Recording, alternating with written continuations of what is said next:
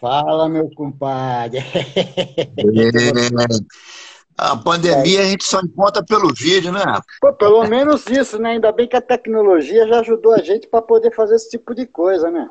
Graças Não, a Deus. era só no telefone, aquele telefone de discar. É. Pelo menos a gente consegue ver um outro para ver se está ficando mais velho, mais novo. Mais novo nós não fica mais, não. A cabeça está sempre renovando. É um prazer estar aqui contigo, Savalão. Prazer é todo meu, velho. É, é, a gente não se vê nunca, né? Coisa mais difícil. Ah, bonita, estou esperando minha camiseta, hein? Tá vendo o copo do choro na rua? Olha que beleza de copo. Isso aí é uma beleza. Estou esperando meu copo e minha camiseta que você está me devendo. Com certeza. Na próxima ida aí, Na em Vargem próxima, Grande, naquela Na próxima- comida que a gente sempre faz aí, vou levar, levar acompanhado debaixo do braço uma camisa e um copo. Velho, só tem uma bom? pergunta, né? Tudo jóia, graças a Deus. Só tem uma pergunta nessa live, o resto é bate-papo. Você lembra Hum. quando é que a gente se conheceu? Se eu lembro quando, É. a data precisa não. A data não, é a a época, aonde. Ó, eu, na verdade, eu, eu já te conhecia nessa vala, porque você era bem famoso. Eu me lembro que nos anos 80, eu recebi um telefonema do Ebert. Eu morava na Tijuca ainda, isso em 80 e é, 87, não sei qual foi o 87, 88, que você estava produzindo um disco do, do, do Paralamas. Não sei se foi o, primeiro que tinha, que entrou metal. Me convidou para 85. tocar.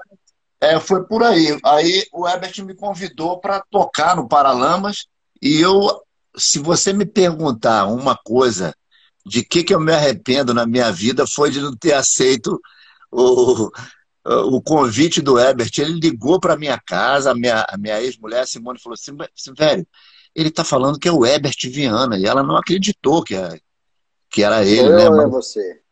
é, aí ele falou, eu queria falar com o Silvério. Aí ele falou comigo, Silvério, poxa, a gente tá montando a banda, não sei o quê. Aí eu tava tocando com o Tim Maia e com o Luiz Melodia. Aí eu, eu optei por fazer com o Tim Maia, que o Tim também tava bem na época, né? Mas eu acho que a minha Tava escolha não foi. É, mas a minha escolha não foi boa, não, porque se eu tivesse escolhido o Paralamas, eu tenho certeza que, que eu estaria lá até hoje, porque é uma grande família, né, cara?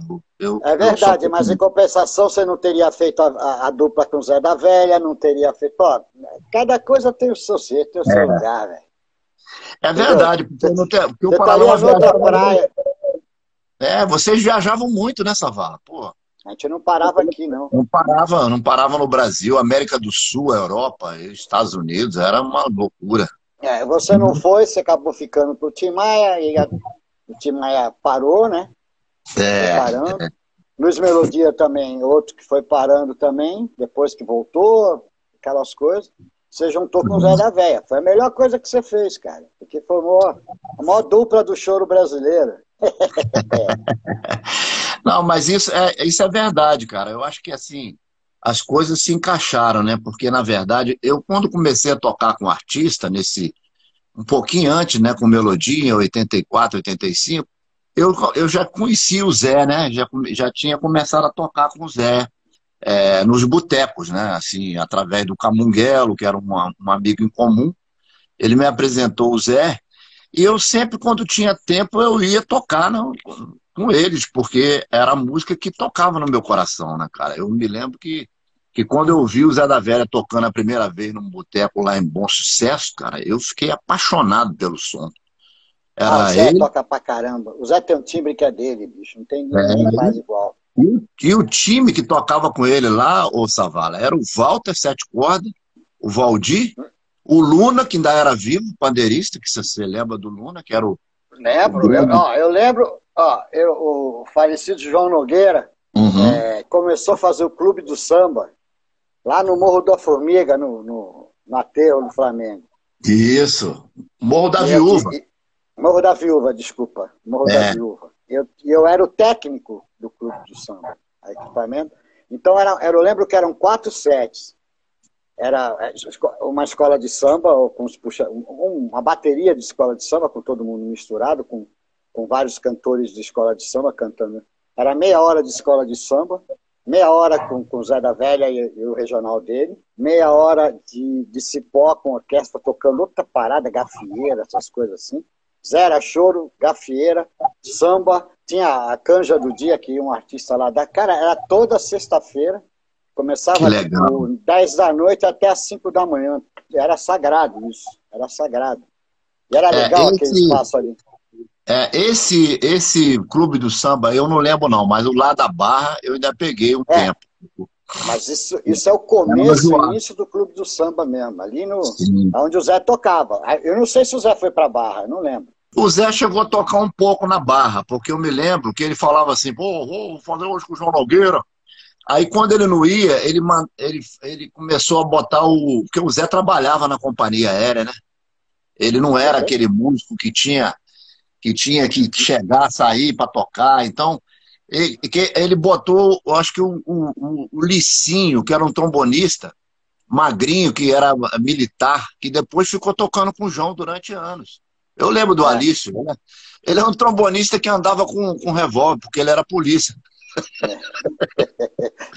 Trombone na caixa, revólver no, no, na, na, carteira, na, na cartuchinha, é. chama. Cold. Mas, é, é, Mas, esse começo do início do, do clube do samba era maravilhoso, cara. Era, era um trabalho que não tinha nada digital, era uma mesa, era uma mesa, sei lá, 12, 16 canais, eu tinha que fazer tudo ali ao mesmo troca, virou trombone virou surdão. aquelas coisas aquelas coisas de maluco, que nego hoje não. Na mesa digital você faz a página lá, salva. Não tinha salva a página, não, era no olhômetro, ah, vamos que vamos. Era tudo na mão, né? E ainda tinha que fazer o monitor deles lá embaixo, porque eu ficava no, no mezanino lá em cima, o palquinho ficava lá embaixo, e tinha um salão para a galera dançar, né? Era muito legal. Era, era outra época, né? É o Rio de Janeiro, a verdade do Rio de Janeiro. Eu, quando morei em Olaria, nesses anos 80 aí, o Savala, é, não, não foi bem no início, não, foi mais pro final, 87, 88, que eu fui morar em Olaria. Cara, Olaria era um bairro que tinha botequim para todo lado, cheio de casa legal, e, e, roda de choro, cara. Foi lá que eu comecei assim, a aperfeiçoar o meu, a, a, minha dupla com o Zé. A gente tocava num boteco, que era o Betos Bar. A gente tocava, fechava a rua. O ônibus 8484 Copacabana Olaria, ele entrava na rua, domingo ele não podia entrar na rua, porque a gente tocava lá, eu e o Zé. Era do lado do armazém. Então, quer dizer, era uma coisa muito legal do subúrbio, né, cara? Essa coisa da. Não, o Rio inteiro, cara. O Rio inteiro. É. Rio inteiro. Era casa de show pra caramba, era, era sabe? É, os é. botecos do subúrbio. Não é precisava ir a Olaria, pô, é, Vila Isabel, pô, pô, tudo quanto era lugar tinha música. Tinha Isso, samba, Vila tinha Isabel, Isso mesmo, Vila Isabel, cara, era, era cheio de botequim bacana. Me lembro que Lá, lá na Penha, cara, tinha um movimento de choro, né? Antes que o sovaco de Copa, mas depois passou a ter no bar do Clóvis e, e tinha outros botecos, em Braz de Pina. Ali naquela, naquela região que passava o trem, ali era cheio de botequim com roda de choro, era um negócio impressionante. Tempo todo, final de semana o bicho pegava. É. É, o Rio era muito, era, era berço cultural, né, bicho? Aqui tudo vinha daqui, depois é que ia para os outros lugares, né? Tudo começava aqui, a bagunça toda começava aqui. Depois foi parando, foi acabando e tal, mas, mas nessa época, 70, 80, pô, Rio era o berço da música, principalmente. Da arte em geral, mas a música era toda aqui, né? Você veio para cá, para o Rio, quando, Saval?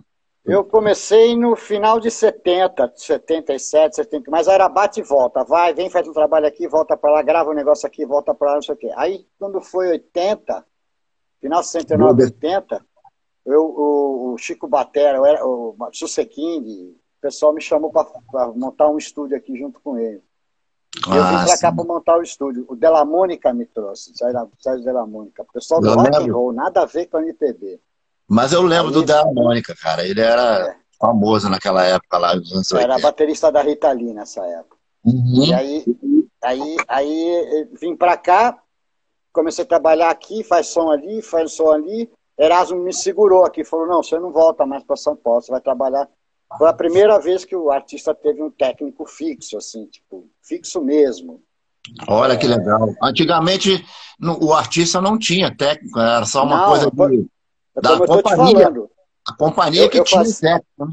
É, eu estou falando para você, quando eu ia, eu ia, eu não era técnico do clube do samba, eu trabalhava para o clube do samba para uma companhia de áudio que era Toque, que era a companhia do Chico Batera, entendeu? Ah, então, quem tivesse lá, se tivesse 50 artistas, tinha que fazer o som, o som dos 50 artistas, não importa.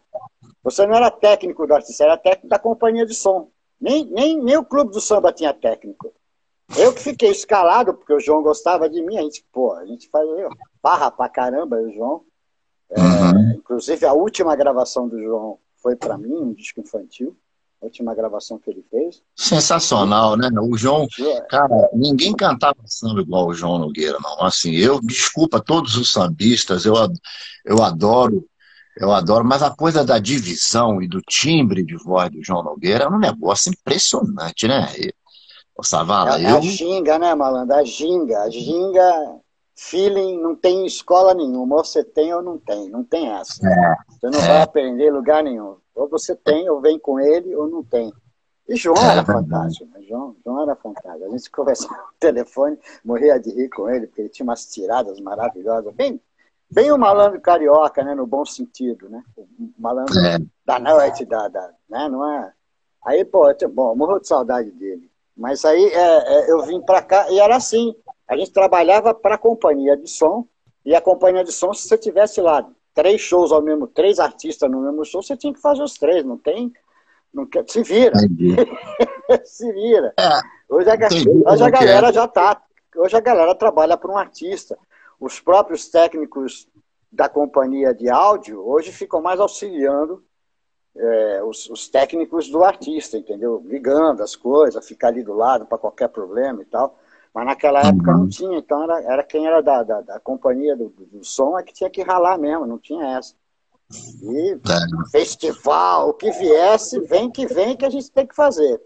É, me lembro que eu tocava com o Tim, cara, aí a Maquialdi, às vezes botava o som da Maquialdi, aí ia, e não ia sempre o mesmo técnico, cada hora ia um, né? Porque às vezes não estava viajando, e a coisa da Maquialdi, a gente fez bastante show com eles. Você também fez som com, com, com a Maquialdi, né? Claro, eu e o Rodão ficamos amigos pra caramba. É, o Timar, irmão, bota retorno, rapaz. Ele adorava sacanear o Léo Caído. É, é. Aí, Léo Caído, arruma esse som aqui, Léo Caído, que é o Léo Garrido. Né? Esse som aí, Léo Caído, meu irmão.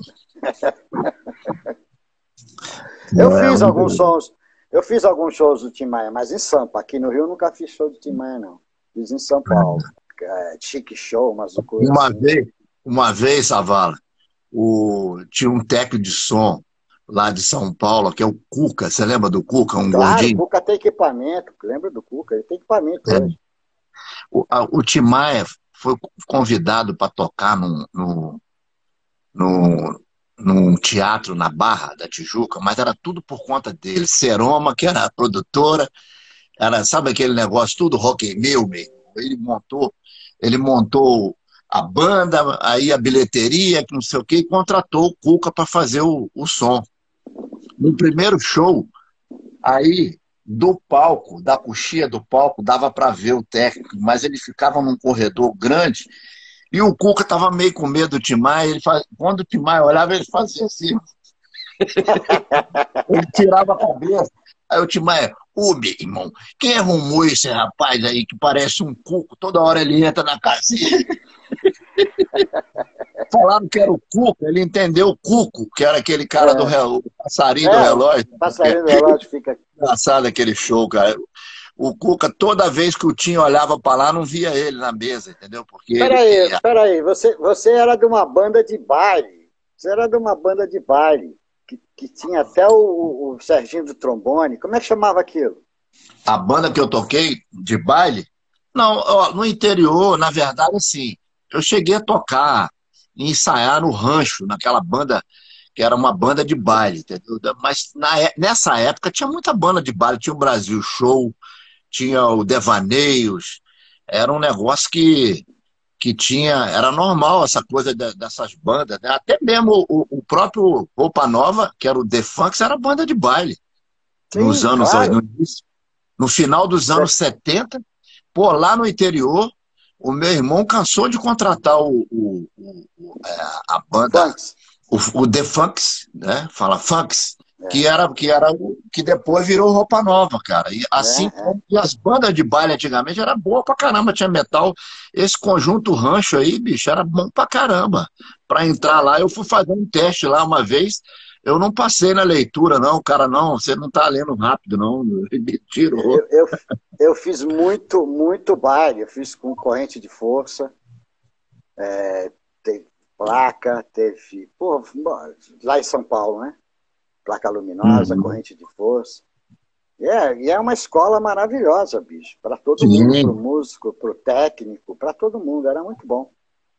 É, não tenha dúvida, né, cara? Eu acho que o, o, o músico que na nossa época, que não tinha aquela coisa de da preocupação de fazer uma, uma universidade, eu me lembro quando eu fiz o vestibular em 1979, eu não sabia nem que tinha vestibular para música, cara, entendeu? A gente não tinha essa essa ligação, assim, pô, vou fazer a universidade para música. Primeiro que eu acho que a gente não. É, a única universidade, a única prova de vestibular de universidade que tinha que saber alguma coisa era a universidade para música. Você tinha que. O diferencial é você saber é, ser músico e saber ler música, né?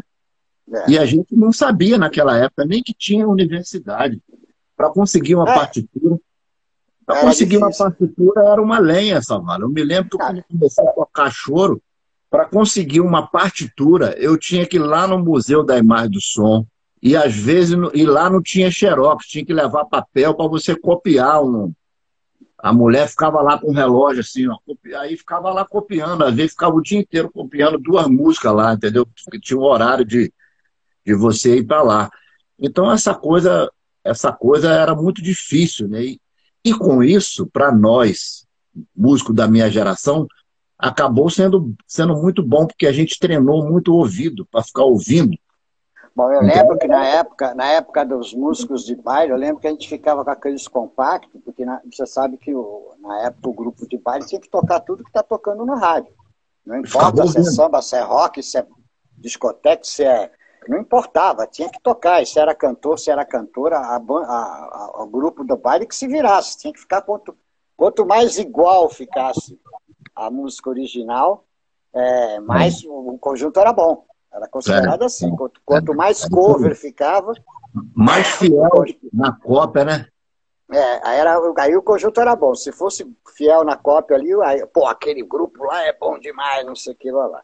É. Então não tinha partitura de nada, meu amigo. Não tinha partitura de música pop popular, não tinha mesmo.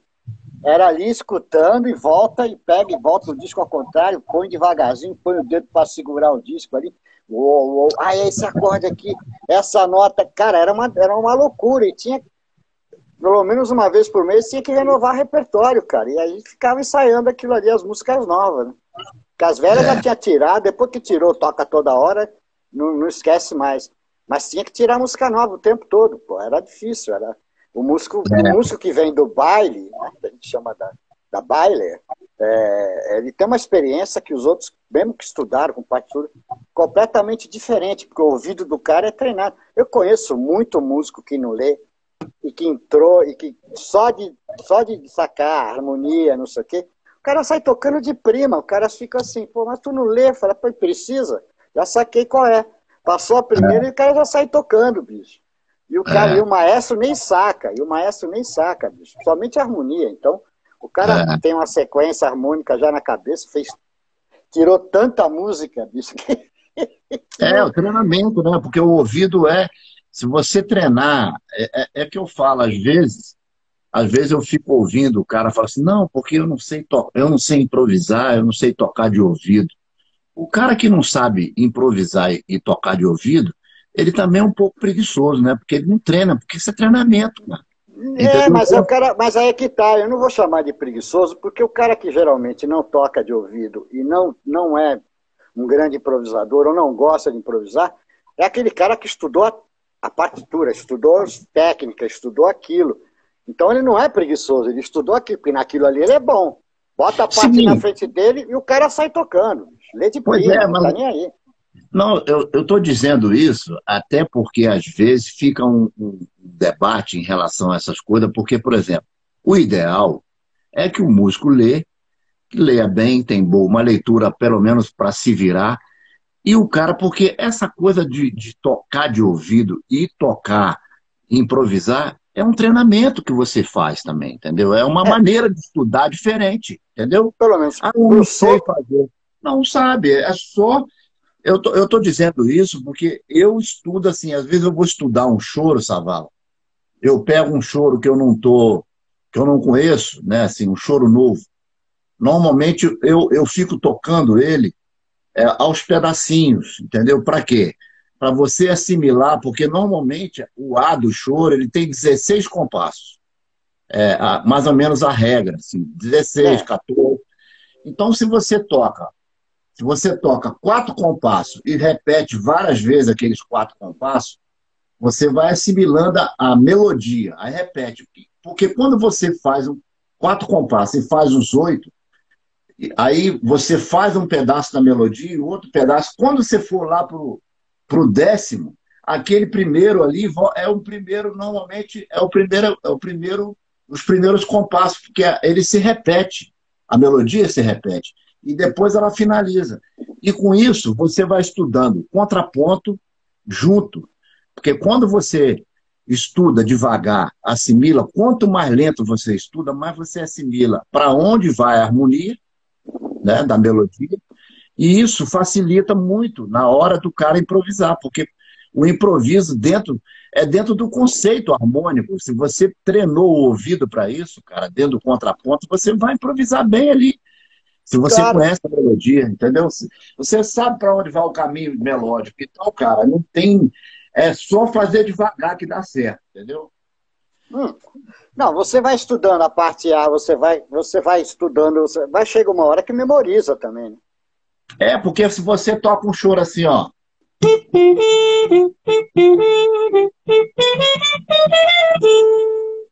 Né? Isso é um conceito, quatro compassos. Aí você toca mais quatro.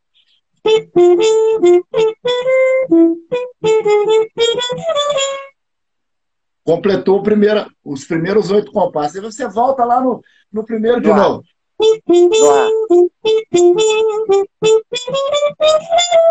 Normalmente ele se repete.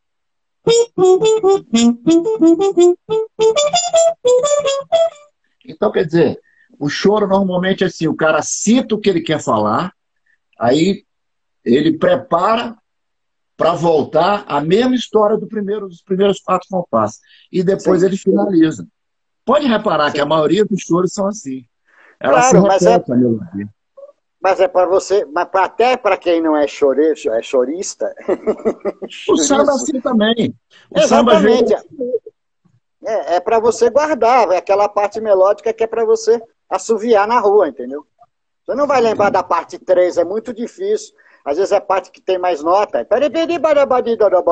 Aí o cara, pô, não vai subir a isso. Mas a primeira ele vai. Entendeu? É melodia, é normal. E ela se repete, exatamente ela se repete, porque outra coisa que é importante para o músico, para o músico que, que para treinar o ouvido, quando você estuda uma melodia, depois você canta ela você pode cantar paporeira e fazer esses coisas, ou assoviar. Cara, eu, quando começo a compor a prime... o primeiro trecho de melodia, eu faço no assovio, passo para o celular. Entendeu? Eu sei, Aí, já vi, eu já vi. Eu pro... Depois eu que eu passo para o instrumento. É, você já viu várias vezes. Depois você passa para o instrumento, entendeu? Porque, cara, com a tecnologia que tem hoje, né, cara, você não perde nada, porque às vezes você o que eu já perdi de melodia boa, cara, você tá num lugar, às vezes você esquece, esquece. Porque ela vem rápido, passa pela cabeça e depois você não lembra mais nada dela, entendeu? É. E agora não, trecho de música eu devo ter umas 400 no meu celular. Assovia logo ali, pronto. Depois eu vejo o que, que, eu faço com isso. É, exatamente. Se der para aproveitar alguma coisa, a gente aproveita. Se não der, joga fora.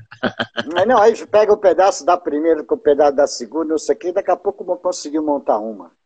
Exatamente, exatamente. Porque essa coisa da composição, eu acho que quando a gente recebe uma composição, é, é, é muita coisa espiritual, entendeu? É, assim, o cara, ah, eu vou fazer, eu vou estudar na universidade é, composição. Nem sempre o que se faz todo dia fica tudo bom, né, cara? Você imagina, o próprio Pixinguinha, o Pixinguinha tem, sei lá, o Pixinguinha deve ter mais de 500 músicas, né? Ele era um, um, um, um cara que fazia música assim, tipo, tava com saudade de alguém, ele escrevia no papel pro Bid, que morava lá em, em Brasília, mandava uma partitura escrita. Porque tem coisa do Pixinguinha para todo lado. Porque quando ele, em vez dele mandar uma carta, ele mandava uma melodia. Aí, pô, tô com mandava saudade de você. Bota dentro da, da carta e manda pro cara. Então, quer dizer, mas mesmo assim, né, você vê, o Pixinguinha com todo o nome, Pixinguinha para mim era é, é, era para estar tá lá na, em honraria junto com Bach, Beethoven, Stravinsky, junto lá naquela naquela Bom, Desculpa, eu mas para mim ele tá, né? Para mim ele tá. Ele não tá no mundo, tá... mas para mim ele tá. É, não, para nós, né, Savala? Você é um cara que, pô, você é um cara que me ensinou muito a, a ouvir primeiro. Você é um cara é um cara que tem a música cravado no coração e na alma, porque você não é fica verdade. sem música. Eu vejo, é, o cara que tem aí atrás, só olhar lá atrás aí, ó, tem 80 mil LPs. Quer dizer, não tá de brincadeira, não tá de bobeira. Você é um cara. Quando eu vou, eu me lembro que eu gostava muito, quando eu ia na sua casa, é, fazer uma comida, alguma coisa, você falava, compadre, você vem quando? Aí eu, às vezes, ensaiava, não podia ir, mas quando eu chegava aí na tua casa, você preparava uma sequência de música para a gente ouvir na hora da cozinha, ficava lá cozinhando. Ó, essa, esse, essa fita aí, eu, esse CD eu fiz para você. Porra, o que eu escutei de coisa sensacional, e o que, o que é mais legal, Savala, que você tem um conhecimento, não é porque você é meu amigo, você tem conhecimento da música brasileira, da música americana, da música argentina, as coisas que é você botava, cada hora vinha um negócio e falava, ah, Savala, mas agora é Cuba, agora é Estados Unidos. Cara, é, é sensacional, porque eu ouvi música assim, né? Você não ouviu um disco inteiro, cara, é de uma sabedoria incrível. Eu aprendi a, a ficar chato assim, igual você, porque você bota um rock, daqui a pouco, daqui bota um pixinguinha tocando com os oito batutas. Eu falei, gente, essa vala. Aí quer dizer, cara, o que eu aprendi, o que eu, o que eu via na tua casa, sabe, assim, eu tenho, só agradeço por ser seu amigo, do que eu aprendi de coisa, de, e ouvi de coisas boas aí. Você tem tudo aí, né? Praticamente. É. É, não tenho tudo, porque se eu tivesse tudo, eu acho que era impossível, né? Mas eu, eu pelo menos eu tenho tudo. Falta muito pouco para ter tudo que eu gosto, mas, mas eu tenho o que eu gosto, que é mais importante. Porque as pessoas fazem confusão, esse negócio de colecionar disco e não sei o quê. Existe uma classe de colecionadores de disco que, que o cara coleciona disco. Ele, ele, ele, ele não ouve, ele coleciona é, disco é. como se fosse é. figurinha, álbum de figurinha, essas coisas assim. Eu não coleciono discos, eu coleciono música, eu quero escutar isso. música. Isso, é isso. Então é, é, diferente. É uma grande então, diferença, é uma grande muito, diferença. Muito, muito, muito diferente. Então, esses caras ficam brigando por um disco que, não, que você não consegue ouvir, mas ele vale 5 mil reais, e os caras ficam ali brigando, ah, faz por quatro, não sei o quê. É um disco que o cara não vai ouvir, porque o disco é ruim mesmo. Ele só tem é, valor porque é. foi feito pouco disco, entendeu? Na época é. fizeram 2 mil, aí o cara vira, vira uma raridade, uma figurinha carimbada. E esses colecionadores, não, eu não me encaixo, não tenho o menor saco, não tenho a menor paciência. Porque eu não vou ouvir aquele disco, bicho, não faço a menor questão de ter. Entendeu? Uhum. Tipo assim, é. não vou citar nome de disco, porque aí vai desvalorizar, vai valorizar fulano, ciclano. É, Mas claro. tem, tem uma porcaria, um monte de porcaria aí que ficou valorizado, não porque o disco é bom, mas é porque foi feito pouco.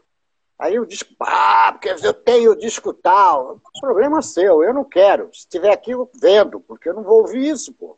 Entendeu? É, então eu prefiro é. ter o que eu vou ouvir, o que eu gosto de ouvir. Porque é me deixar maluco é eu, é acordar com a música na cabeça e não ter essa música. Aí fudeu. Aí ferrou tudo. É raro, mas acontece, acontece, é raro. Porque às vezes você, acorda lembrando de uma música que não é nada demais, mas você lembrou porque ela foi ou da propaganda de não sei o quê, ou abertura de uma novela de rádio, sabe? Aquelas coisas assim que você lembra sem querer. Ou sonhou, é. não lembra e tal. É cada pô, enquanto eu não escuto a música, bicho, aquela música não sai da cabeça, você assobia, você sai cantando, é uma loucura isso. É, e o exercício também da, da, da coisa da audição, né, Savala? Porque quando você, você que é um cara que, é, nem digo que é colecionador, mas você é um cara que, que, que ama música, escuta música, você fica exigente e, ao mesmo tempo, você aprende, né? E, e, e detalhe, você fala os detalhes. Você, por exemplo, às vezes eu estava escutando música com você, você fala, agora vai entrar um solo de não sei o quê. Você, você sabe que aquele trecho ali vai ter uma, um pedaço que você já ouviu e, queria, e quer me mostrar. Ó, agora tem um solo de fluga, agora tem um solo de violino. Então, quer dizer, é uma grande diferença né, do cara, o cara não é, ouvir a música com toda atenção, porque não é, é normalmente a música ela, ela, não combina com a conversa, né?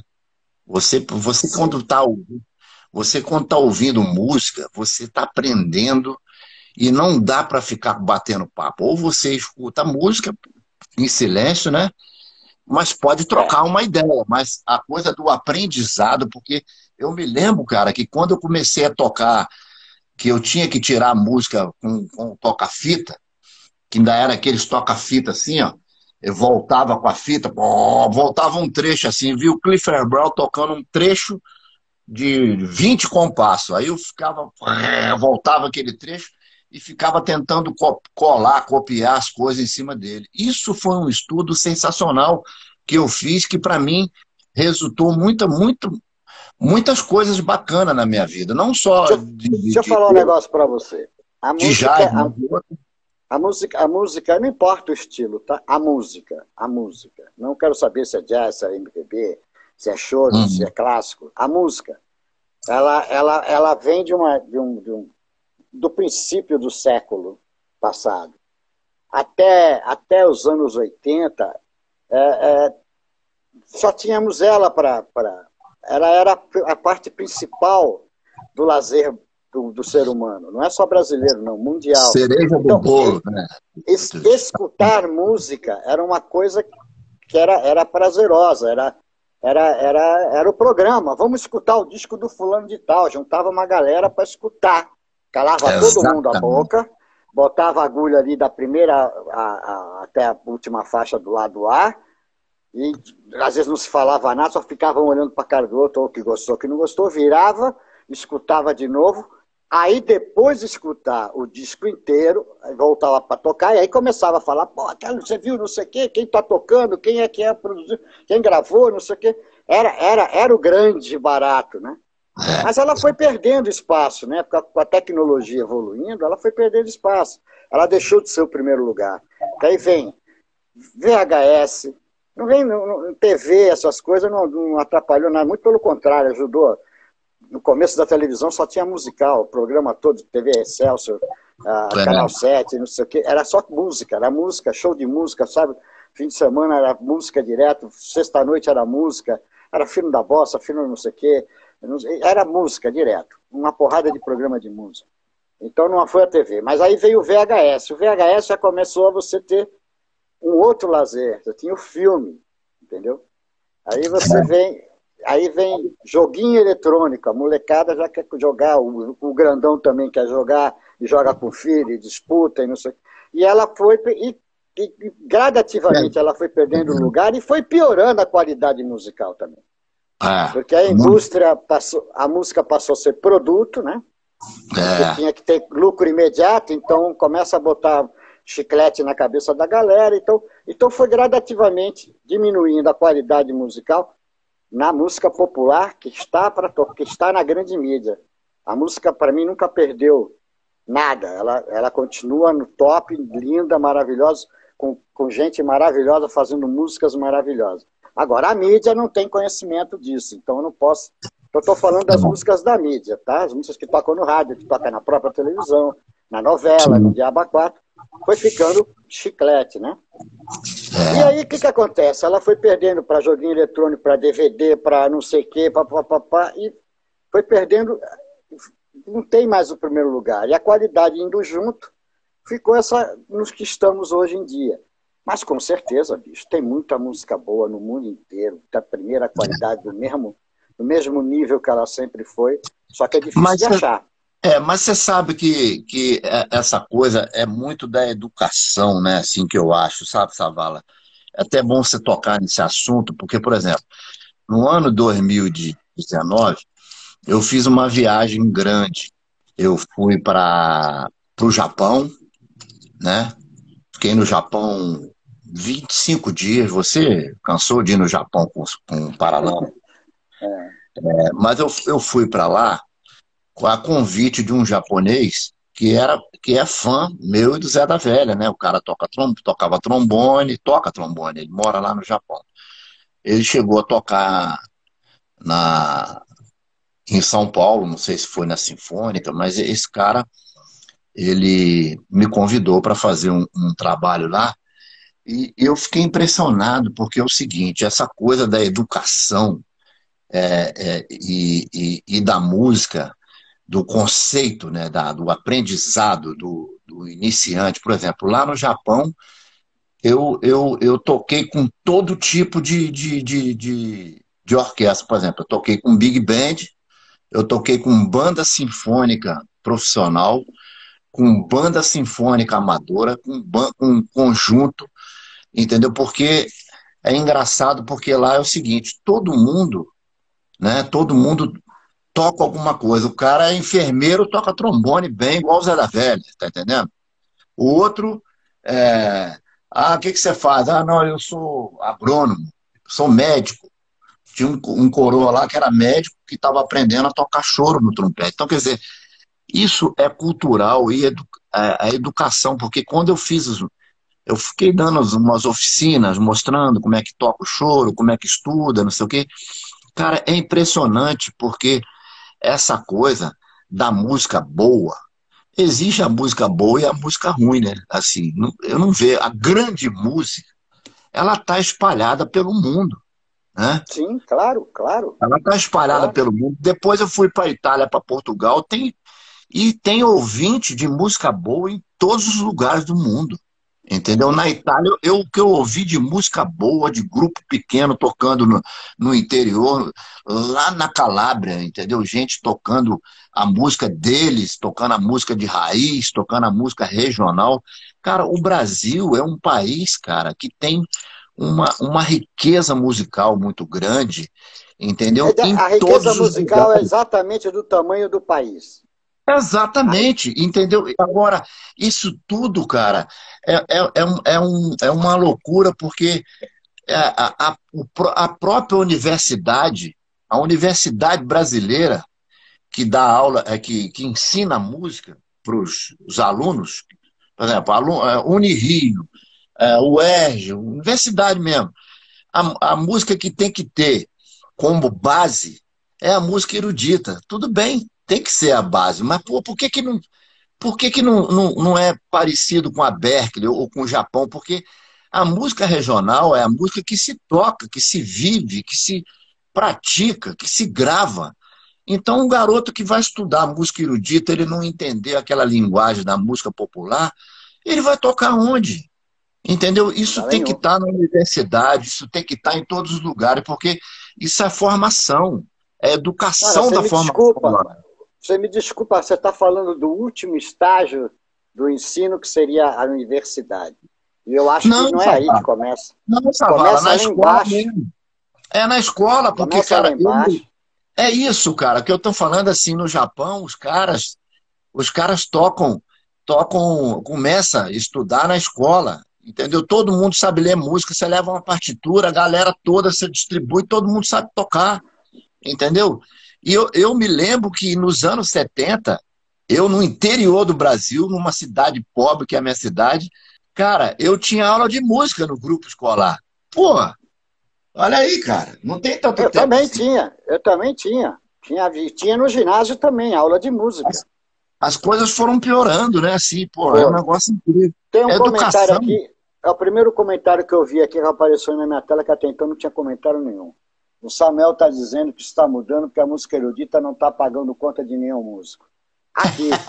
Aqui. É, aqui, aqui, mas é, mas é, é isso, e cara. A pandemia atrapalhou um bocado, porque estava tendo um movimento bacana, não sei no Rio, não vou falar, mas a USESP em São Paulo, a Sala São Paulo, fazendo concertos, trazendo gente de lá. O negócio, o movimento estava muito bacana, estava muito legal mesmo. Até 2019 para 2020, o movimento de música erudita no Brasil, tocando obras de, de compositores brasileiros, estava arrebentando. Eu não perco um concerto da USESP. Eles colocaram para live agora, todo mundo pode ver. E eu não perco, porque é muito bom, é de qualidade nível internacional.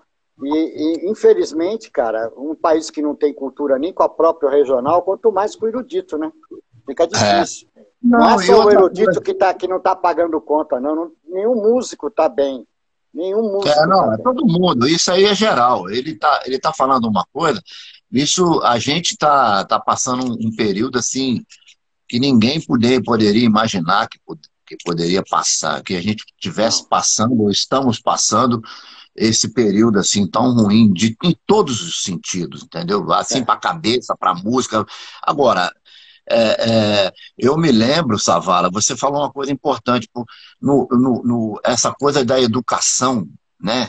Que ensina o garoto a ouvir a música. O, o, o projeto que tinha na Quinta da Boa Vista, os caras botavam, o Carabiché botava mil pessoas, um milhão de pessoas lá no, na Quinta para ouvir música, o Vila Lobos, para ouvir música concerto, brasileira. Concerto para a Juventude. É, lembra disso? E, pô, eu me lembro desse. Eu me lembro eu que. que fazer. Eu, Maquialdi a, fez muito ali. Então, quer dizer, o que o está faltando é a união das coisas para a música crescer cada vez mais. Porque o Brasil, a, a riqueza da nossa música, ela, e ela é diferente da música da Europa, entendeu? Se toca diferente. Por exemplo, o choro eu, eu, eu, tiro isso porque eu, eu, me dedico muito ao choro e em cada lugar que eu vou do Brasil, Savala, o choro tem uma linguagem. É lógico. Ele Aqui, puxa... em, em, cada estado que você for, tem a Exatamente. música regional totalmente diferente. Pode estar colado um lado do outro. Pô, é simples. A música ah, regional não, carioca é igual à música regional de São Paulo, e uma é colada no é, outro. A mesma não é igual a de Minas. Sotaque, que... Exatamente, a mesma música com sotaque diferente. E isso acontece na música erudita também, cara. Você acha que a música que toca na Alemanha é igual a música que toca no Brasil? Não, é porque a gente carrega essa informação, né? Assim, tudo bem, a gente tem uma informação muito grande. O Brasil tem um, um, uma, uma quantidade de, de música regional boa que influencia de uma certa forma, porque Hoje, só claro... o nosso folclore, só o nosso folclore, que acho que é o folclore mais rico do mundo, se a gente perder por algum motivo, se eu não sei, porque eu nunca fiquei disputando e nunca vi nem nada disso, se perderia para a África. Mas aqui, só que lá a África são vários países, né? Aqui é um, um país só.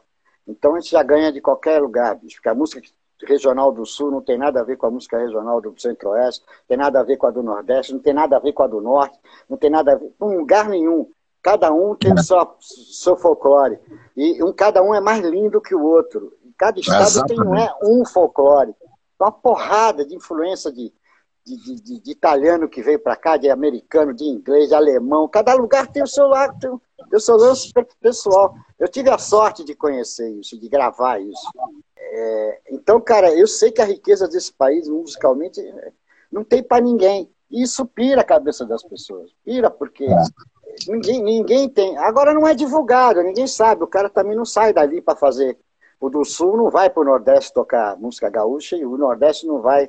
Então tinha, tinha uns caras que faziam isso, que botava essa parte regional para fora, tipo um Luiz Gonzaga, um Teixeirinha, e por aí vai, Jackson do Pandeiro, e, e por aí vai. Isso também acabou. Foi morrendo também, entendeu? É, Botar o regional na cara do gol, entendeu? Bota na cara do gol, porque também toca no Brasil inteiro. Até isso esses caras acabaram com isso. É, virou produto, cara. Então, se você não me dá retorno, não me interessa se é bom, se é ruim. Isso não estou preocupado com isso. É business. É, é, é verdade. Agora, quando é. você tem uma cultura, quando você tem um país que tem uma cultura e que conhece a própria cultura, coisa difícil aqui no Brasil, você sabe disso. É, não sabe da própria cultura que tem e não, não, não alimenta ela, fica difícil você falar sobre esse assunto. A gente vai ficar aqui a madrugada toda, bicho, E vamos falar das nossas coisas, porque senão a gente não vai chegar a conclusão nenhuma. É, não, e outra coisa, a gente acaba falando isso para poder ter um entendimento, e às vezes as pessoas entendem uma outra coisa, porque a gente está querendo o quê?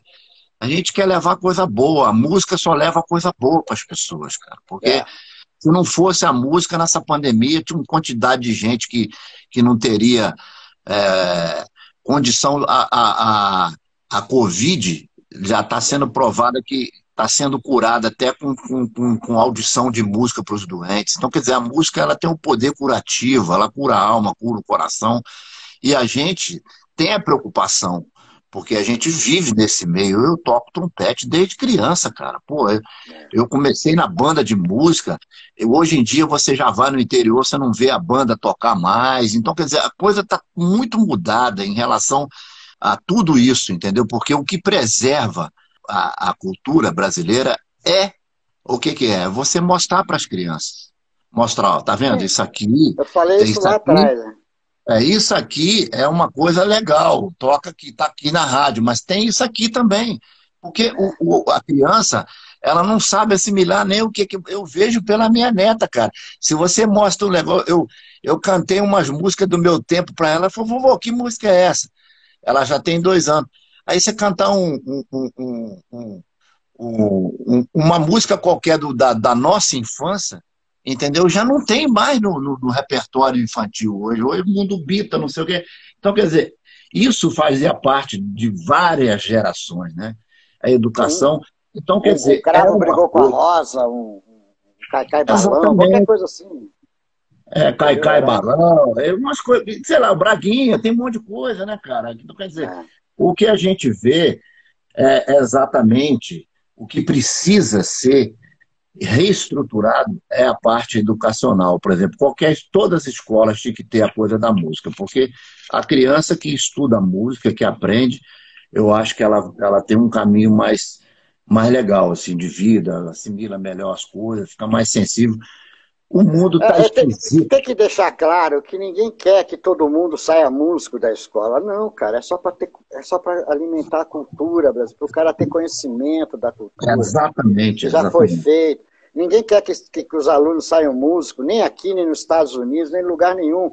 É apenas uma. É, é didático, mas é, é, é, é lúdico também, cara. Entendeu? Ninguém vai ser repetido de ano porque ele não conseguiu tocar a nota X. Não é por aí, a coisa não é por aí. É mais para é. você, você continuar a cultura de um país. Então, eu acho que música na escola é hiper importante, não só a música, como a educação toda. Tem que dar uma mexida legal para a gente ver um país melhor lá na frente, porque se não fizer isso, não vai ter jeito. Agora, vamos é, falar do. Vamos falar de. Quando...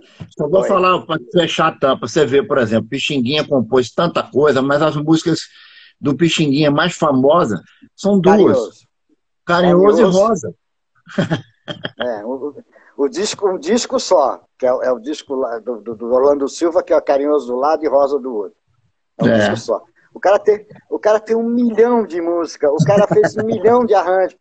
O cara, sabe, tipo, fala em Pixinguinha, eu fico arrepiado, cara. Eu começo a lembrar é, dos arranjos do cara, eu fico, eu fico maluco com os arranjos do Pixinguinha. Aquele cara não batia bem da cabeça mesmo, cara. E, e, e o, o, lance que ele tem de, de pegar o arranjo, de fazer uma introdução, de acompanhar o cara cantando, a, a, parte da voz. E quando ele vai fazer o solo, ele modula para o cara do, do, instrumental poder tocar tranquilamente, modula legal, faz, faz a melodia da música. Geralmente os solos era, não era muito improviso, era mais em cima da melodia da música. Ele volta para o tom original. Cara, o cara é um gênio, o cara é um maluco não, não. de pau e pedra. Eu fico, é impressionante. Eu fico escutando Pixinguinha, eu fico, eu viajo escutando Pixinguinha, eu viajo, viajo bacana, assim. Ele, para mim, assim, é ídolo total. O Pixinguinha, o Pixinguinha pegava uma música, uma, um, um feijão com arroz, ele fazia um negócio, uma introdução tão, tão interessante, modulava, não sei o que, a música, ele tinha que virar parceiro dos caras. mas isso, mas isso, isso foi sempre uma dúvida que eu tive na cabeça, porque tem arranjador que não contribuiu muito para que a música crescesse. Apenas fez é. com que ela ficasse mais bonita. Mas tem arranjador que, porra, se aquele arranjo, a música não existe. Tem que virar parceiro, né? É, porque o cara coloca uma introdução que se você tirar a introdução da música, não existe. Você não sabe que música é. é Entendeu? É. Bom, aí eu te chamei para você fazer um disco para mim instrumental de MPB.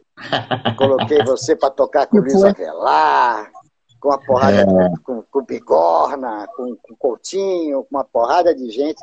A gente gravou aqui mesmo onde eu estou hoje, exatamente aqui. Né? É. A gente gravou um disco, ainda era a DAT, aquele, aquele aparelho nojento, aquele bichinho desgranhento que era a DAT, aquelas fitas que grudava, que não tocava. Mas a gente fez um disco maravilhoso, aquele disco Sim. é completamente é. atemporal. Você bota para tocar ele hoje, o nego pensa que foi gravado ontem. Não tem menor, é. não tem, não tem nada que coloque ele dentro de um tempo. Tipo assim, mas esse som tá é velho, não.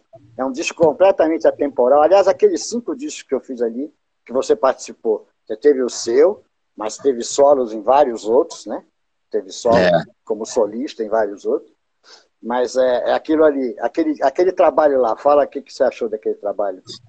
Ah, eu primeiro é, eu achei o trabalho sensacional pelo seguinte, porque a curadoria de, de você escolher né, na MPB na época, você pegou uma seleção de músicas, desde Dolores Duran, né, o samba, samba canção, bolero, você, você, você imagina você escolher, né, no meio de tantas belezas que você tem aí de, de, de, de CDs e coisas que de disco que você já escutou, você selecionar só cinco, cinco CDs, né? Uma, uma média. Foram de... seis, na verdade foram seis, né? Porque eram dois de sax.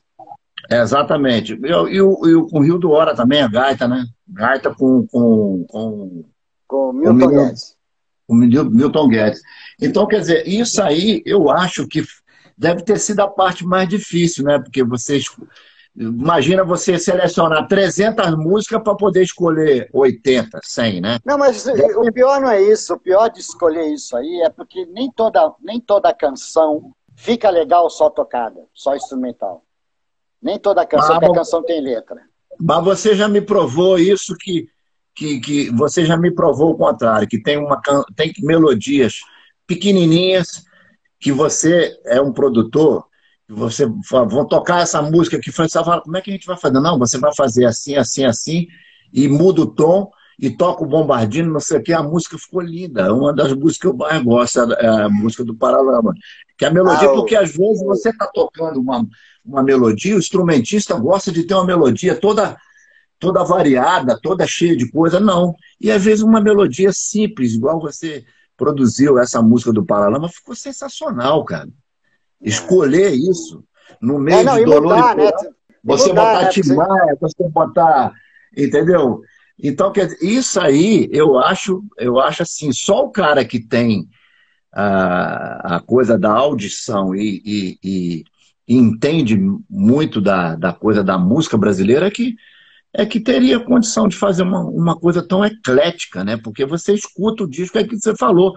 Eu escuto o disco e parece que aquele negócio não está dentro da, da vida da gente, que, que é importante estar tá tocando nas rádios, que era para estar tá tocando em todos os lugares, no mundo inteiro, né? É. E, no entanto, assim, eu acho que você resgatou, é, teve a sabedoria de resgatar as melodias tão bonitas que você não sente nem a falta da letra. É. É verdade. Isso é sensacional, Savala, pô. Por isso que eu te falei que nem, que nem toda, toda canção, nem toda canção fica legal como instrumental. É. Porque a letra é mais importante do que a melodia que está ali. Uhum, então, uhum. então tem música. Então, e essa foi a parte mais difícil para poder escolher as músicas que eu poderia assoviar que não ia me sentir falta da letra. Entendeu? É, essa foi a parte mais difícil.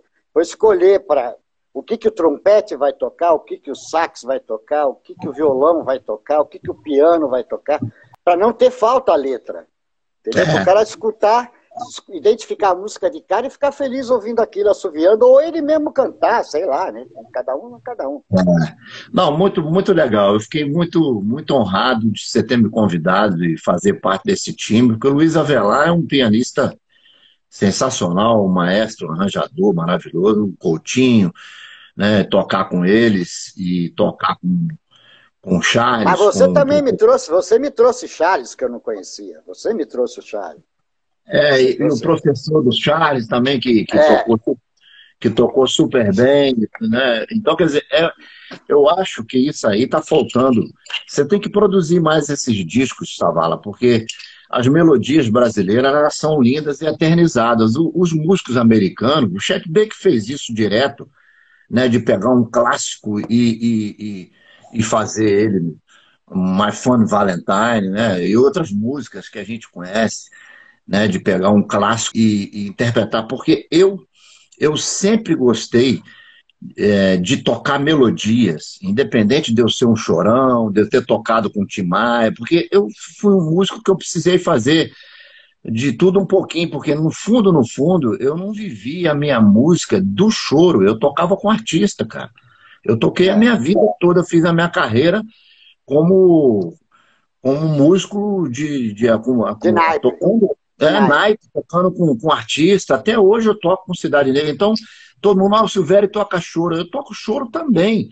Mas na época da lambada, que a lambada estava uma febre no Rio de Janeiro, eu tocava no Rocks Roller, uma banda de naipe que tinha. Quer dizer, então, o músico brasileiro, a gente tem que aprender a tocar na folia de rei, na banda, com artista, tocar choro, tocar jazz, você tem que tocar um pouquinho de cada coisa, porque a linguagem e a música ela está presente no dia a dia e não, e não dá para ficar escolhendo essa coisa, entendeu? Você vai, ah, eu quero tocar isso. Não. O, às vezes a gente tem que, né, é, para sobreviver, eu criei minha família, minhas filhas, tocando com artista, cara. Nem isso tem hoje mais, né? Se você tocar. Porque é, tinha uma quantidade de show tão grande que eu me lembro que eu, quando começava a fazer uma temporada com Luiz Melodia, a gente começava no Rio, ia subindo Espírito Santo, Bahia, Bahia. E, pá, e, vai. E, e, vai embora, até o, até o norte. Depois voltava pelo outro lado, pela região centro-oeste, chegava, tocava no Canecão, aqui no Rio, algum lugar assim. Então, quer dizer, essas temporadas de teatro, essas coisas, não tem mais nada disso. E as bandas também, né? Não tem banda grande mais. Todo mundo toca de duo, de trio, né?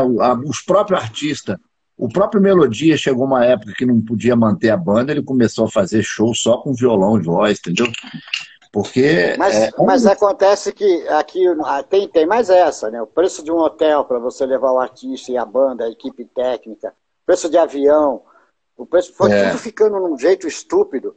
E, e, e, outra coisa, os grandes empresários que tinha, por exemplo, para você fazer uma excursão dessa para o Nordeste, era o Pinga que vendia o show lá em cima.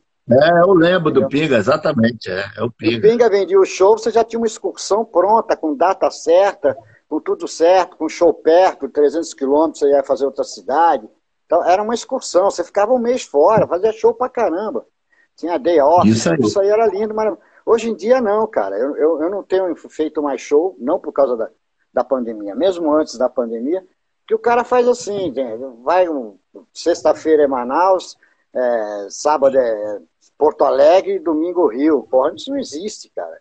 Pra equipe é, mas é inclusive, é nem, é, inclusive nem tem mais shows grandes assim, né? A gente toca, às vezes faz um show, fica um, um mês sem tocar.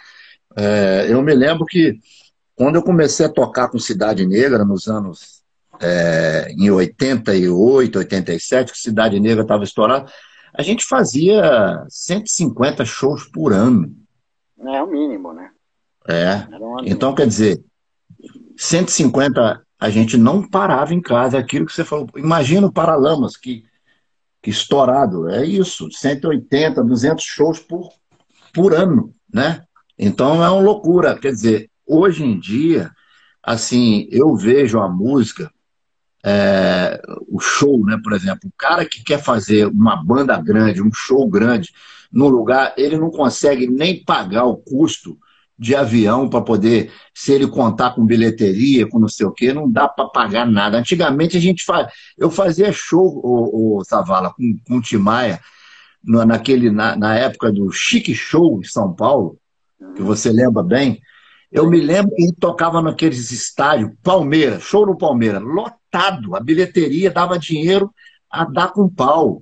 De, do Timaya sair de lá com uma sacola uma sacola de dinheiro com um cachê do músico, pagava a gente em dinheiro, em grana, pagava a tabela, entendeu? Quer dizer, hoje em dia, o cara, para fazer um show, ele não paga nem o custo do som e das passagens aéreas. Né? Então, quer dizer, as coisas mudaram bastante, né? É, é ficou muito esquisito, mas é, eu, eu não vejo nenhum movimento para mudar isso. Eu não vejo nenhum movimento para mudar isso. E essa volta de, de show não vai ser, vai ser muito lento, vai ser lento, vai ser é, o pessoal não vai querer no teatro ter uma equipe técnica de para uma banda de oito pessoas, não vai ter, nem vai ter que começar com duo, trio, um quartetozinho, um quinteto, vai ser tudo muito lento ainda, entendeu? Não, é. vai, não vai ser o normal que a gente viveu até 2019, isso não vai rolar tão cedo. Não vai rolar mesmo. Mesmo com é. vacina e tudo. Porque vai ter que. Toda hora que tem a vacina, o cara inventa um vírus diferente, desgraçado, vai mudando e não sei o quê. Então isso não vai mudar tão rápido. Vai mudar, vai chegar uma hora que vai acabar isso. Ou, mas, mas não vai mudar como era, entendeu? Então é a hora do movimento dos próprios músicos, né, dos próprios artistas, começarem a selecionar e fazer um negócio bacana, ó. Acho legal, vamos unir aqui, vamos unir ali, vamos tentar é. fazer isso aqui. É o que vai salvar, porque senão, meu amigo, não vai ter não, não vai ter não, não vai ficar só sertanejo é, eu... fazendo show e o resto da galera não fazer nada, entendeu? Bom, eu estava conversando você há de, você há de convir tava... comigo que com, a, com, essa pandemia, com esse ano parado, é, as pessoas começaram a criar novos hábitos, tá? Sim, então, sim. começaram a conhecer melhor a tecnologia. O vovô, o netinho já ensinou como é que o celular não é, não é só para falar no telefone, que ele pode ouvir música, que ele pode ver o artista que ele gostava tanto, ele pode ver no celular dele. Então, então tá mudando, tá, tá criando-se novos hábitos e alguns que são da farra vão continuar na farra, uns que eram mais ou menos já não vai querer ir. Ah, não, é. eu vejo aqui, eu vejo no YouTube depois, entendeu? Ah, eu vejo aqui, chamo aqui a galera, faço um churrasquinho aqui, vejo no YouTube. Então, vai ter, vai, o choque vai rolar, é óbvio que vai rolar. Como eu te falei, é. estão se criando os novos hábitos, então a galera é, vai mudando, cara. O pessoal vai ficando mais velho. um separou na pandemia, mas o outro ajuntou com o outro, e não sei o quê, e aí vai criando no. Né? Olha mas só, a... olha só, Olha só o que, que eu inventei para fazer as coisas aqui sozinho, por exemplo. Claro que eu não estou tocando com um violonista, isso aqui é um iPad, tá vendo? Tô. É um iPad. Aí eu selecionei aqui as bases. Por exemplo, selecionei a base aqui e eu boto para tocar. Nessa caixinha aqui, ó, ó uhum. Uhum. boto um fiozinho nela e toco com regional, por exemplo. Eu, às vezes estou com vontade de tocar, porque o músico, a gente sente uma necessidade de tocar com, com todo mundo, né? Porque o, claro. a, de tocar com violão, de você estar tá na roda, ainda mais na, nessa, nessa condição de, da, de, desse último movimento que a gente estava fazendo, que era o choro na rua, eram 10 músicos tocando. Então a gente sente uma falta, porque é coisa de interagir, de trocar, bater bola, entendeu? Não, e você então... tem você tocando um choro numa roda dessa, com 10 músicos, vamos, vamos falar que pelo menos é, cinco solistas no mínimo, e três Sim. harmonia e, e ritmo e tal, vocês têm como tocar melodia, brincar, improvisar em cima da música, é outra, é outra vibração, né? Não é? Não é, é, é exatamente, porque na verdade, assim, a música também, Savala, eu acho que tudo, tudo mudou bastante, né? Por exemplo, eu acho que a grande, a grande riqueza que, é, que nós temos dessa música carioca, que é o, que, é, que a gente toca aí, que o Pedro Miranda é um, é um agitador cultural, porque o músico hoje, ele não pode ser só músico, não. Você tem que ser um pouquinho de cada coisa, entendeu? Você me deu. O pouquinho que eu conversei outro dia no telefone com você, você já me deu um monte de ideia, me mostrar, porque a gente fica limitado com um monte de coisa. A minha geração, né, a gente já tem. Eu, com 60 anos, já tenho um pouco de dificuldade de mexer com as coisas, mas você vai ali, vai aqui. Eu tenho que ter um, um, um, um, Eu já comprei meu microfone, tem uma placa de som, tá tudo aqui para eu começar a gravar as coisas em casa, porque isso. Uh, vários músicos já fazem isso, até de, o Léo Gandama já faz isso um tempão, outros músicos que a gente sabe. Né? Então, quer dizer, a gente acompanha muito né, a coisa da, da tecnologia, mas a cada dia tem uma informação nova tem um troço diferente. Entendeu? Quer dizer, você falou para mim isso, velho, pô, você tem que baixar suas coisas no, no YouTube, porque é assim que funciona. E quer dizer, eu andei fazendo um monte de coisa aí, mas não me preocupei em cuidar dessa coisa do YouTube, de você postar coisa lá, conteúdo, levar informação. Agora que eu estou gravando um curso, né, que eu já fiz a parte escrita toda do curso, que eu estou gravando um, um, um, curso de choro para instrumento de sopro, trompete, trombone, entendeu?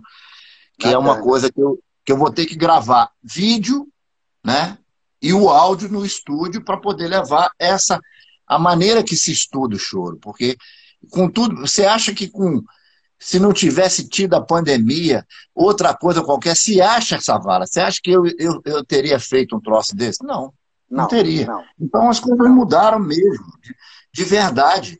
E a gente, cara, assim, é, pelo um lado, eu acho muito positivo, né? A gente ter essa coisa da, da, da, de poder tocar a nossa música e levar ela para o mundo todo, porque o cara que te vê tocando em casa, ele tá te vendo em qualquer lugar do mundo. Isso é bacana, porque a música ela tem é, é, é esse veículo que leva a gente a tocar não sei aonde, pô, igual eu, aquele negócio que eu te falei do Japão. Poxa, eu nem sabia, eu nem sabia que eu, Zé da Velha, tínhamos os nossos CDs todos no Japão, porque quando eu cheguei, que eu fui tocar no primeiro show, é, acabou o show, tinha uma fila de japonês, cada um com três, quatro discos, meu e do Zé da Velha, para eu autografar, cara. É. Aquilo, eu fiquei emocionado com aquele troço, entendeu? Quer dizer, a gente não tem nem ideia de onde chega a nossa música agora com essa tecnologia de você poder estar tá aqui no seu quarto e mandar um negócio aqui, o cara tá lá na Alemanha, lá na, na, na, na, na Dinamarca, o cara tá te vendo você falar, é vendo a gente aqui bater um papo, entendeu? Então, quer dizer, isso é muito positivo, né?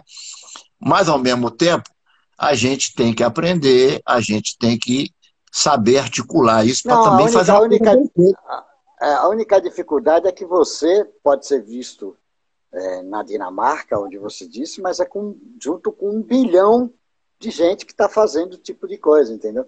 Então, o que eu te falei, a dificuldade hoje é a pessoa achar o que ele gosta, é, é, é porque não está na mídia, continua não estando na mídia. Então, é alguém que indicou. Você já viu o disco novo do Silvério? Quem é Silvério? Ah, Silvério Ponto, procura lá no, no YouTube, no Spotify, no Deezer, onde você for, que você vai achar. Entendeu? Então, é mais ainda indicação, é o boca a boca, é essas coisas todas.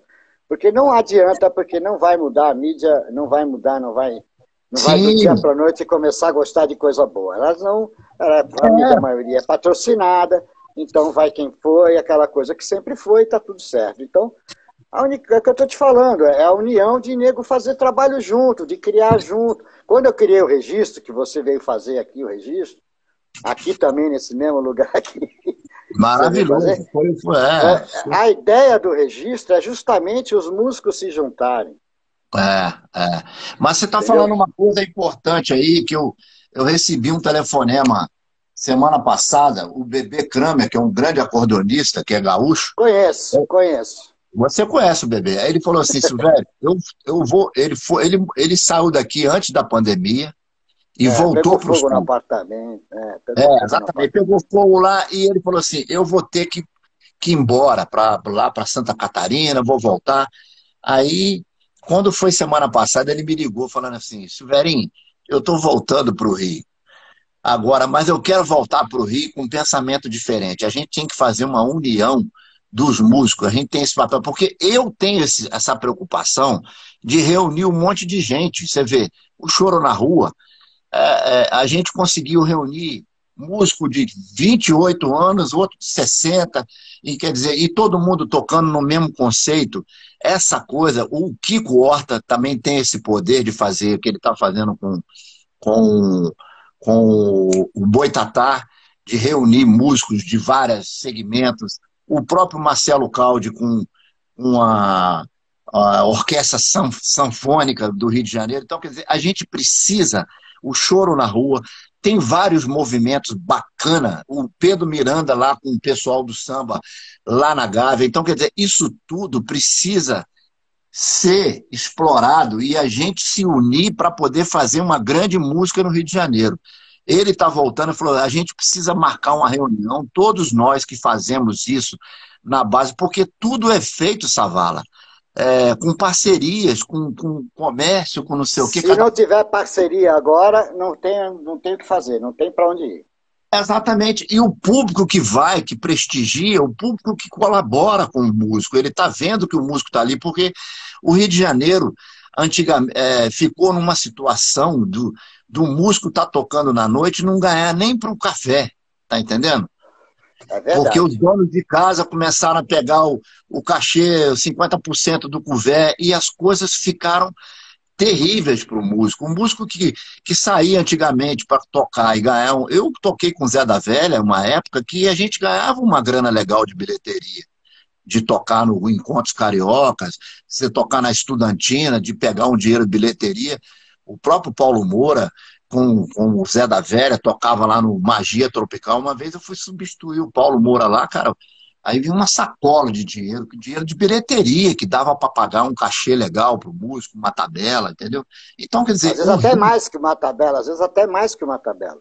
Exatamente, isso tudo acabou. O que está precisando é exatamente essa união dos músicos para a gente fazer uma grande alavanca musical para levar isso para o poder público, para o prefeito, para o prefeitinho do bairro. Ó, hoje tem orquestra sinfônica Tudo bem, aqui. A gente, não tem, a gente não tem mais onde tocar, então vamos pegar a Cidade das Artes. Bicho. Não, nós vamos Ela tocar foi feita para isso. Nós vamos não, tocar na rua, igual, Cara, igual o Choro na Rua, fez o Choro na Rua, Savala, hoje. Eu sei, eu vejo. A gente está tocando lá no Choro na Rua, cara, a gente tem parceria com o comércio local, que, tá, que leva gente com, com, de pessoas ali do bairro, o cara que vende a cerveja, ele, ele dá uma parte pro Choro na Rua, o cara que vai assistir, ele ele pega uma nota de 50 e bota na sacola, que ele sabe que aquele dinheiro vai direto na ponta da linha para o músico. O cara que vende o acarajé vai dar uma, uma coisa, a gente vende uma camisa, vende um CD, isso tudo faz um montante, e quando a gente vê, a gente sai de lá com, com 800, 700 reais para cada músico, 10 músicos. Então, quer dizer, é isso. O próprio é. comerciante carioca, ele conseguiu acabar com a música boa. E se você pegar, se você, e se você pegar essa, a mesma turma e para um teatro, você não sai nem com 100 reais cada um. Exatamente, exatamente. Mas por quê? Porque a gente precisa popularizar e levar essa música para a rua. Por que, que, o funk ganhou espaço, Savala? O funk ganhou espaço por quê? Porque toca é em todos os lugares. É da rua, bicho. É, da, é da rua. Da... A gente tem que tocar na rua, cara. É o que eu falei. O choro na rua foi inventado para. Não adianta você ter uma escola com mais de 1.500 alunos. Não tem lugar para essa gente tocar, entendeu? Ah, que a escola consiga revelar 100 alunos, não tem lugar para essa galera tocar. Então, a preocupação que nós temos que ter hoje em dia é com formação de plateia. E como é que se faz isso? Porque em casa pequena não vai fazer, porque nem todo mundo tem dinheiro, 50 prata, para entrar num show, num teatro pequeno, teatro Oi Casa Grande, entendeu? Isso tem que ser. Antigamente, esses caras tocavam nas praças nos coretos do Rio de Janeiro, cara.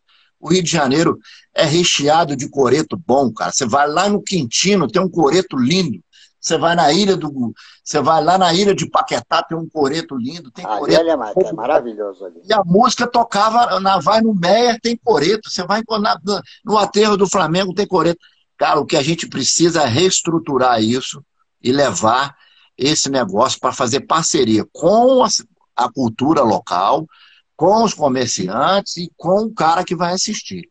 É a única é. forma de dar certo. E o Choro na Rua é exemplo disso com apoio da prefeitura, com apoio, sabe? Você podia, né? Porque eu lembro em São Paulo, quando o Maluf era prefeito lá, cara, a gente tinha show todo fim de semana no, no Ibirapuera, grátis para o público. Isso aí. Só isso aí. top line. Não era, era artista novo junto. É, sabe, cara, eles mataram. Ô, Savala, você acha, que, você acha que alguém pode viver só pensando em trabalho, em pensando só em, em, em produzir, fazer? O povo precisa de cultura, precisa de música, precisa precisa que, essa, o, que o palhaço esteja na rua. Pô, essa coisa do palhaço estar tá no sinal, eu sou o primeiro a pegar um dinheiro que está aqui e jogar no, na sacola do palhaço, porque Cara, se a gente não cuidar da nossa, do nosso, da nossa cultura, da nossa tradição, se você vai ver a folia de rei, não dá um dinheiro para a folia, como é que você vai preservar um, uma coisa de, de anos e anos e anos? Se, se aquele troço ali depende do, da sua ajuda, do poder público, não só, mas do, a banda, como é que a banda vai viver? Você tem que ajudar, cara, porque isso faz claro. parte do, do, da cultura. Mas do... isso, isso, isso, isso vem mudando um público limitado, mas vem mudando. É, aqui mesmo na área, é, tem um cara que faz o show, que fazia um show no sábado, num lugar maravilhoso, numa capelinha, e, e não tem cachê. Ele tem lá um bule, tu coloca a grana que tu quer ali. Um bule. Às vezes dá dinheiro, às vezes não dá nada. É. Músico, às vezes não tem, nem vai ninguém, ninguém bota, ninguém molha ali, mas tem hora que fica bonito, fica bacana, recheado. Sim, e, sim. Cara, no, e no show mesmo tem um bolinho, que o pessoal da área mesmo leva, um bolinho, um café. Um, é, é, é um negócio bem bacana, assim, bem, bem, bem. Mas tô, tá mudando, cara, tem que mudar, se não mudar. É, as coisas estão mudando, exatamente, porque o que, que eu vi? Quando fizeram o lançamento do, Aliás, eu estou até com um livro para te dar, que é o, a biografia minha do Zé. Que nós ah. fizemos o lançamento da biografia lá no Alfarab, era uma livraria pequena. Aí eu, o André Diniz, que é o historiador, falou assim: velho, convido os seus amigos para vir aqui fazer uma roda de choro e a gente lança o livro, seu e do Zé. Quando a gente olhou para o lado para o outro na rua do Senado, tinha tanta gente na livraria que não dava para tocar dentro da livraria. Eu falei, André, vamos tocar ali na rua. A gente botou uma mesa, coisa que a gente já fazia lá no subúrbio, eu e Zé, né? Tocava no, no boteco, e a gente não tocava no botequim, tocava na rua. Botava a mesa na rua e ficava cheio de gente. Então, a gente botou a mesa na rua e começamos a tocar. Daqui a pouco a gente olha para um lado e para o outro, o cara já está passando com, com isopor de cerveja para vender a latinha. Então, quer dizer, é, é isso. O, o que precisa, a gente precisa o que a gente. Ô, Savala, outro dia eu escutei uma coisa bem legal. O cara falou assim: Silvério, sozinho ninguém faz nada, nem ser corno ele consegue ser. É sensacional.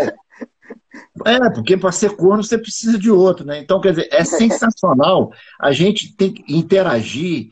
Todo mundo depende de todo mundo, em todos os sentidos da vida.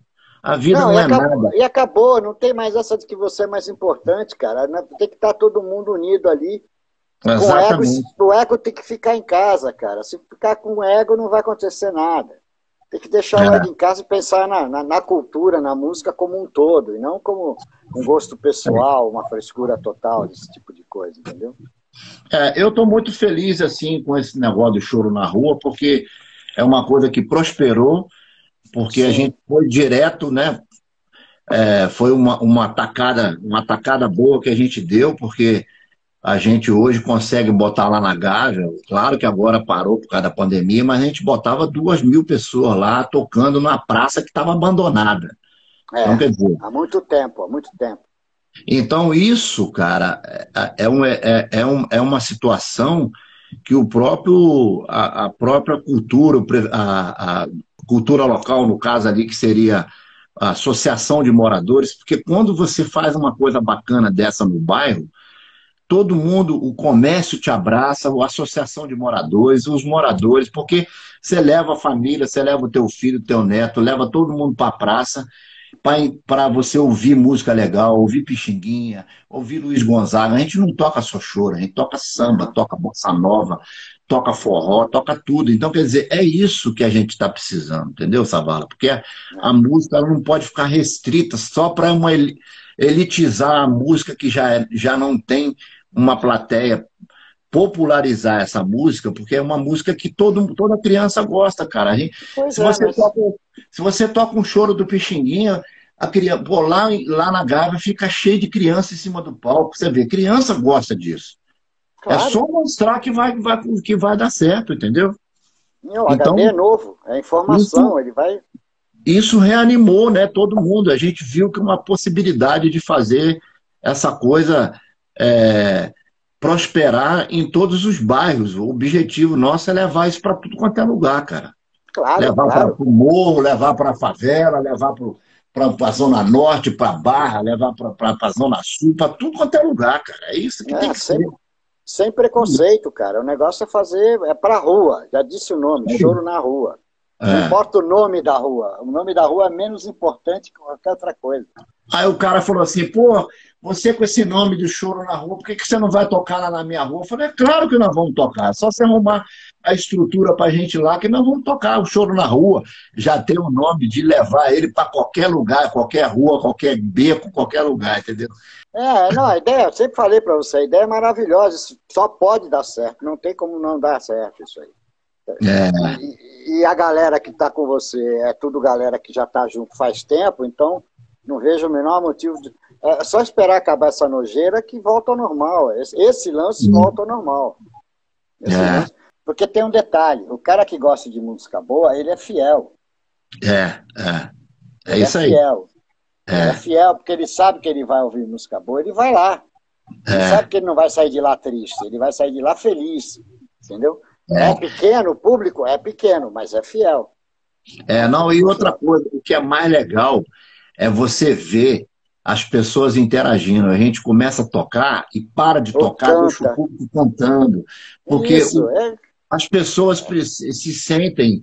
É, porque essa coisa de você tocar sem o palco, Savala, de você tocar no meio do público, isso é. funciona bem. Um te esbarra, você está no, no, no, meio, acabou, o cara te chama para conversar ali, porque o artista tem que parar com essa mania de coisa de de, de querer sair dali, entrar no carro e, e, e sumir, vai para um camarim. Não, o músico não tem esse papel. A música, ela tem que estar. Tá... Pô, você vai em qualquer lugar do mundo, é assim, cara. Você vai, você vai em Nova York, você vai é, na Europa, então quando o cara está tocando no metrô, o cara está tocando na rua, na praça, todo mundo. Quer dizer, isso é muito interessante, porque cria um outro hábito. Né? Não, e tem Sai mais um detalhe. Então, tem, tem mais um detalhe que você está criando aí, e que é a coisa mais comum nos Estados Unidos, porque não deixa de ser um, uma jam. É. Porque é, não tem, tipo assim, você sabe as músicas, mas não tem sete listas, de repente chega o, Toninho Horta fala, toca aí, ele vai sentar ali e vai tocar. Então é uma jam, tá todo mundo ali participando, todo mundo curtindo. Então, é, é, lá fora, isso é a coisa mais normal do mundo. O cara tá fazendo show, chega fulano, pô, entra aí, o cara entra, sai tocando.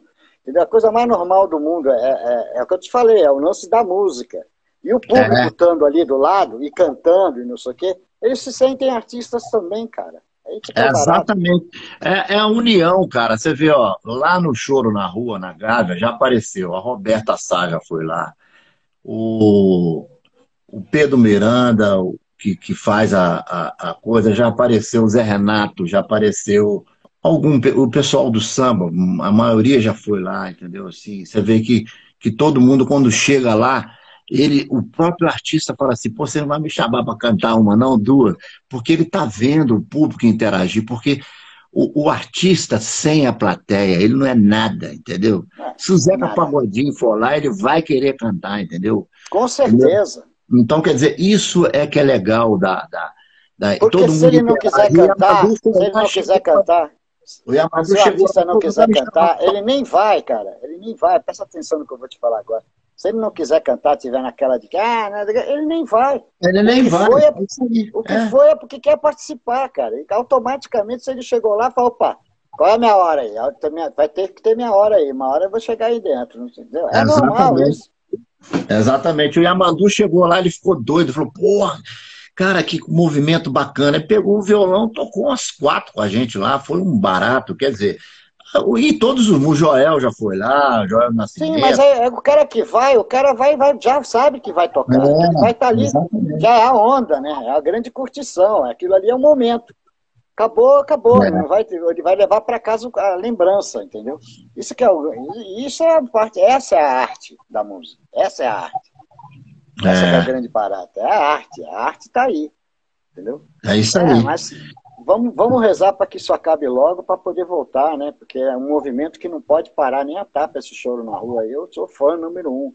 E você precisa ir lá, né? Quando voltar, você, por favor, tem que aparecer para gente, a gente se encontrar e abraçar, porque tá todo mundo com saudade, né? E eu acho que essa coisa da gente, né, tá muito Eu falo que a gente está em cana, né, Savalo? Está todo mundo em cana. Mas está em cana em casa, né? Está em cana é. em casa. É melhor ficar em cana em casa, né? Porque aí, pelo menos, a gente, a gente tem uma geladeira. É, não, não, precisa ter coleira no pé, o resto está tudo certo. De uma certa forma, eu, eu assim, eu melhorei bastante com as minhas coisas, porque eu estudo mais, né? Estou compondo mais, estudo mais. E a gente tem que se reinventar, porque, na verdade, assim, quem vive de arte no Brasil, quem está ligado à coisa da arte, tem que estar tá sempre reinventando as coisas. A gente sabe disso que é assim. Né?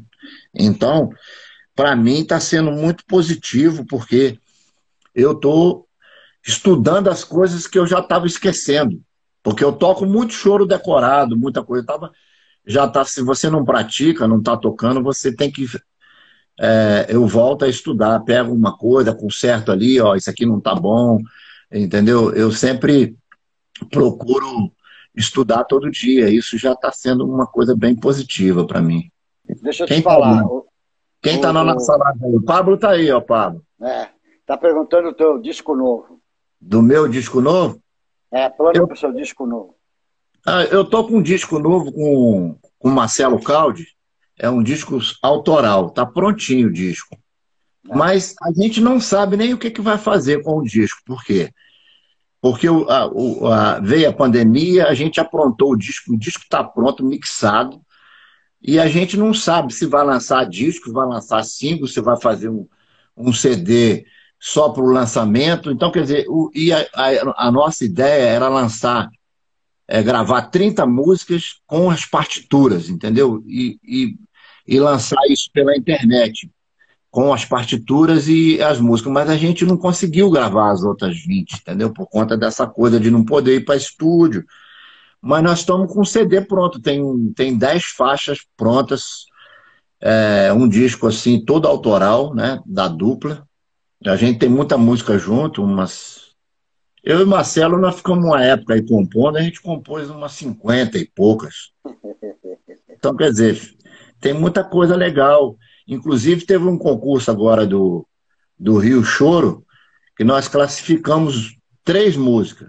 Uma que, um, um choro, uma polca e uma valsa. Mas é, só de participar já foi legal, porque a seleção foi bem legal. O Cristóvão levou o primeiro lugar, o Aquiles levou o segundo e o Marquinhos de Merrick ficou no terceiro. Mas foi muito positivo porque a, o nível de composição Alto. Muito alto, muito alto. Você, você tem ideia? Eu falei, pô, é até difícil competir com. Eu falei até pro cara, como é que a gente vai botar a gente para competir com o Cristóvão Basso, cara? Pô, o cara já é um guru, né? Não pois dá. é, mas isso aí, isso aí, isso aí é muito relativo, porque às vezes a música dele é boa, a tua é melhor, a da do não sei quem é melhor ainda do que a dele. Isso que é o grande barato do festival de é. classificação. É. Foi uma é, coisa é aí pelo... disso, porque nem sempre, só porque o cara é da antiga, ou compõe mais, ou tem mais sucesso, ele ganha, não é por causa disso. É, não, claro, mas é, assim, eu achei bacana porque foi uma coisa pela, pela Lei Aldir Blanc, né, que é o, Rio Choro, organizado pelo Mário Seve. Eu achei muito legal porque isso mostra que a coisa tá, a música tá, tá em atividade, né? Ninguém parou de compor, ninguém parou de, de produzir, né? E a, e a, e a, e a qualidade das composições estava assim um padrão bem alto, sabe? Bem alto mesmo. Eu ouvi uh, as músicas, as 12 últimas que foram classificadas, realmente é difícil até escolher, porque esse negócio de escolher a melhor música, isso não existe, né? Então, só o fato de você estar tá participando é melhor para mim, é. pode ser não ser para você, né, Savala? Entendeu? Exatamente. Dizer, então... então... é muito relativo. Isso aí o jurado é que é culpado. Então, um gosta de um, outro gosta de outro. Mas isso é, é. mas isso que é o grande barato, porque se é, é exatamente isso. Exatamente. Mas isso não foi a bacana. disputa, a participação que é legal, não é a disputa. É, isso aí, isso aí. Isso aí. A participação isso que é legal. Queridão, já estamos falando uma hora e meia. E se deixar a gente falar, a gente fala cinco horas aqui. Uma hora e meia? Caramba, já, rapaz. Já foi uma hora e meia. Parece que eu tô conversando, comecei a conversar contigo tem meia hora só. Se deixar, nós fica aqui até 5 da manhã batendo papo. O que não falta é história. vamos ter que marcar outra, Silvério. Vai falar do show que eu fiz com você, uma porrada de coisa que a gente não falou. Né? É, na verdade, é exatamente, aquele show antológico lá do, da Cecília Meirelles, que o Pablo fez umas fotos lindas, você fez um som maravilhoso, que o Ginga chora até hoje, que o Salvador fez um som foda! Quer dizer, muito, muito legal, né? A gente poder. É, eu estou preparando um outro CD com o Antônio, mas ainda não. A gente não. A gente está namorando um, um, um disco, um outro Coração Brasileiro 2, mas assim, não tem nada escolhido de, de, de, de, repertório. A gente tem hora que pensa em fazer um, um disco só com o Clube da Esquina, tem hora que pensa em fazer um outro, repetir a dose, botar cordas, fazer uma coisa mais assim. Porque o meu sonho é tocar com, com sessão de cordas, com piano, mas, enfim, está é, tá tudo muito complicado, né, para a gente definir essas coisas. Então, o, meu, o que eu queria mesmo era que você gravasse esse disco comigo, mas eu não sei como é que tá o seu estudo. Lá. A gente se chega lá, a gente chega lá. Se a gente topar, porque tem que ter um piano, né? Um pianão acústico para a gente é. gravar ele. Mas é, é isso. Já fica complicado, só se ele trouxer o piano dele.